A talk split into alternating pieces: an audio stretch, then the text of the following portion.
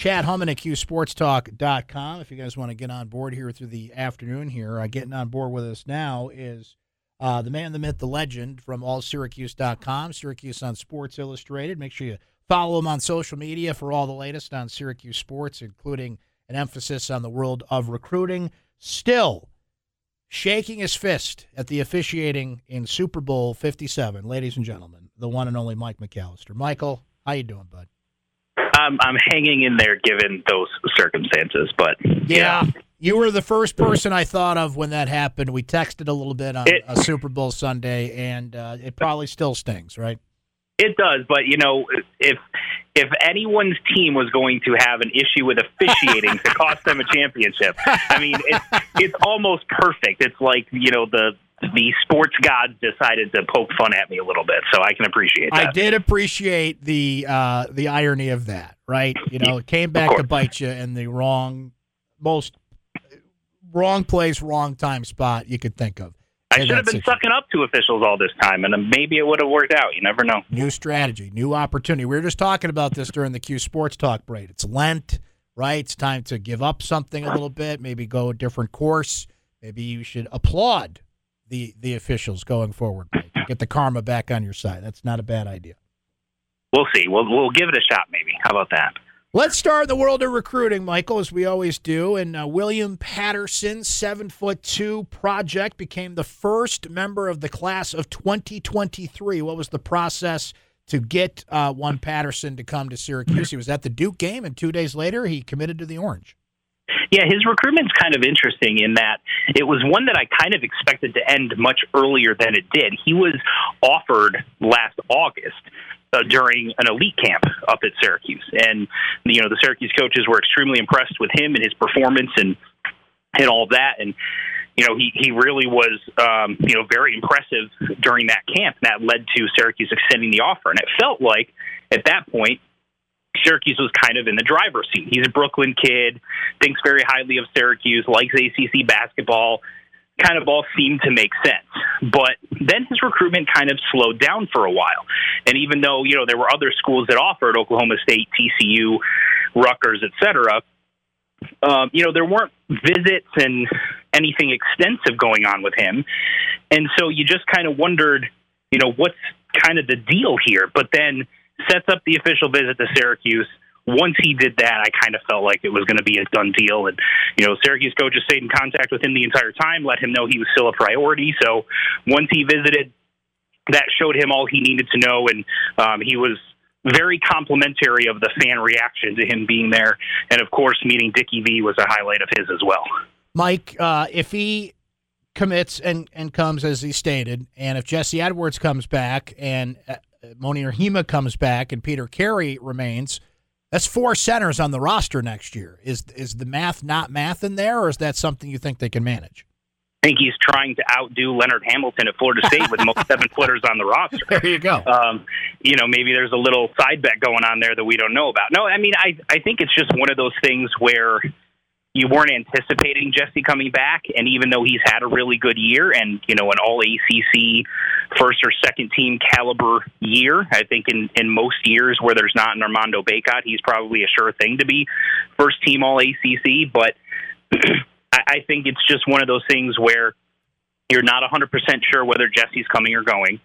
You've got two guys behind him that, even though Hima has had some flashes this season, there's still a question as to whether he can be a full time starter. He's had foul trouble issues. He's been inconsistent. Peter Carey, you know, I think a lot of people like his upside and his potential, but can you rely on him as the primary backup? Now you throw William Patterson into the mix. You're kind of hoping that at least two of those three can emerge if if Jesse doesn't return. But I think in a perfect scenario, he does return for one more year. Perfect scenario for Syracuse. And then you've got three guys there who can develop for a year behind Jesse, play spot duty here and there, and then the year after that, compete for that starting job and see who who can win it and and uh, get the majority of the minutes there. But yeah, I mean, four is not a typical thing that you see Syracuse do for centers on the roster, but I think it's just one of those things that just kind of happened to work out that way if Jesse does in fact return. So that's one member of the class of 2023 in uh, Syracuse also pursuing Marcus Adams Jr. for the class of 2023. Let's get a reminder of the kind of player he is and, and where you think Syracuse stands with him at this point. Yeah, he's a, a six eight forward, can play the three or the four. I think if he plays the four, he's a little bit more dynamic because of his ability to handle and score. Um, he's probably more of a pure three, but you know, with Syracuse's zone, you can throw a guy like that at the four and and still be okay. So, uh, but he's he's an interesting one in that, as you mentioned, Syracuse is recruiting him for twenty three, but he's currently in the class of twenty four, mm. and so that's pretty much where everyone else is recruiting him. Syracuse would take him in 24 as well, but you know I think they would love to get him in 23 just you know to give themselves a leg up on on everybody. Um, but you know he's he can really shoot it. He can really score. You know three level score as they say, long, um, athletic, and you know there's a reason that schools like UCLA and Indiana and, and others are are pursuing him pursuing him pretty heavily. Uh, where Syracuse stands with him right now is they made a big impression when he took an official visit for the Virginia game. Felt like Syracuse was kind of in the lead to some extent there, or at least right up at the forefront of his recruitment. UCLA then extended an offer officially, even though most were expecting that would come, and they've kind of, um, you know, ramped up their um, their interest in their recruitment of him. So definitely, since he's a California kid, if you're a Syracuse fan, that would worry you a little bit. But um, you know, he he reached out to me and told me that he's planning on on trying to come up for the uh, regular season finale, Syracuse against Wake Forest in the dome. So if he does end up making that trip, you know, that would be an unofficial. Since he's already taken an official. You know, I think that that would tell you that his interest is very, very strong, and Syracuse certainly has a real shot to land him. Mike McAllister joining us here. AllSyracuse.com is the site. Of course, follow him on Twitter for all the latest on Syracuse recruiting here. So, Mike, uh, with Marcus, with William, let's just circle back on this. Is there a, is there a standard thing recruits are told about Jim Boeheim and Jim Boeheim coaching them at this point? Is it is it a consistent message that they get about what that could be? If they're getting one, they're not telling me that because trust me, I have I have tried over and over again. What's the message you're getting about Boeheim and coaching and and all that? And you know, they kind of give me a standard answer, which is kind of what you'd expect to hear from Boeheim when you ask him, which is, as of now, I'm planning on coaching. You know, so it's one of those standard we don't really know type of situations. Now, in one respect, at least you don't have you know to go into 24 and 25 recruits and say you know, Boeheim's not going to be here then, but trust us, it'll still be just as good.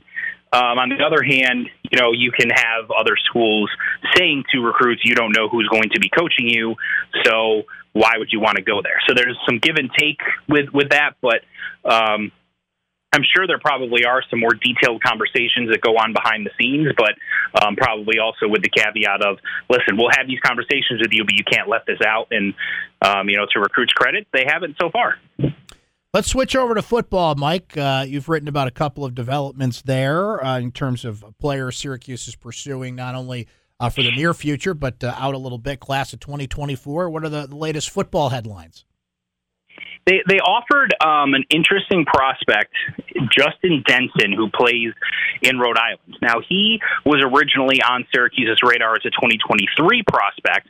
They didn't offer there there wasn't room. It was a smaller class, and he reclassified to 2024. He didn't have any Power Five offers as a 23 recruit, but as a 24 recruit, he has already picked up um, a handful. Kansas is, is one that's offered recently. Um, Ole Miss has offered recently, so he's he's got several Power Five offers in the last three to four weeks, and Syracuse is the most recent one.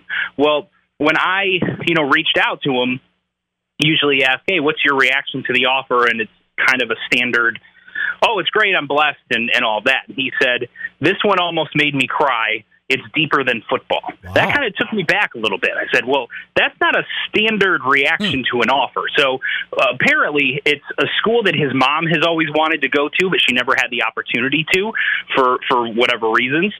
And so the fact that he knows it was kind of his mom's dream school, and now he's got the opportunity to go play football there, you know, there there was a, an emotional reaction to getting that offer. So I thought that was that was pretty cool. That was pretty notable. But otherwise, you know, it's it's a dead period currently.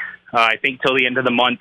And then once we get into March and we start getting into spring ball, you'll start seeing recruits coming up to, to visit uh, pretty frequently as they like to get them up for spring practice so they can watch the coaches in action, and you'll probably start seeing some activity at that point. But currently, the 2024 recruiting class for Syracuse football stands at two players. They've got Sam Cooper, a running back, and they've got uh, local Sire Torrance, who is the younger brother of Samir Torrance. Um, he's a wide receiver at CBA. So currently standing at two at this point, which is uh, a lot more than you typically see this early in the recruiting cycle. And yesterday marked two months until the spring game, April 21st at the Dome, Mike. And then after that, another portal window opens. And I guess you Yep. always have to be looking. But Yep. how aggressive do you think Syracuse will be in the second go around in the portal? I think the fact that they didn't sign a bunch of players in the late um, national signing day tells you that they're saving scholarships for that late transfer window uh, period, as you mentioned. And you know to look look to potentially shore up some spots, um, you know that that they feel like they can find a difference maker or someone that can really improve the roster or their depth. And um, so I think they've got the potential. I don't want to say real aggressive, like you're going to expect six, seven, eight players, but you know you could see anywhere from two to five players. Um, you know, as the the roster currently stands, and then you know it's it, as much as they're going to look at difference makers that can come in, you're probably going to lose a few as well, as is pretty standard and typical. So Syracuse fans don't freak out if you see a few leave after spring after the spring game but you'll probably see that so that could open up a couple of more scholarships to try to fill those holes as well. Michael, thank you as always. Great insight. Uh, sorry about those Eagles once again, but uh, we press forward here, and uh, we thank you for your time and insight as always, my friend. We'll talk to you soon. I appreciate it, Brent. Thank you. There he goes, the one and only Mike McAllister. Maybe you should try uh, applauding the officials for the next year or so. Change that karma back a little. We always appreciate his insights. Some interesting recruiting nuggets there for sure. We'll break and return. Syracuse and Clemson tonight. More on that. The blind side awaits. Don't forget, we're going to stick around and do a little Syracuse basketball pregame presented by Burdick Ford and Burdick Toyota. Coming up at 6 o'clock. We got plenty to go. Stay right there.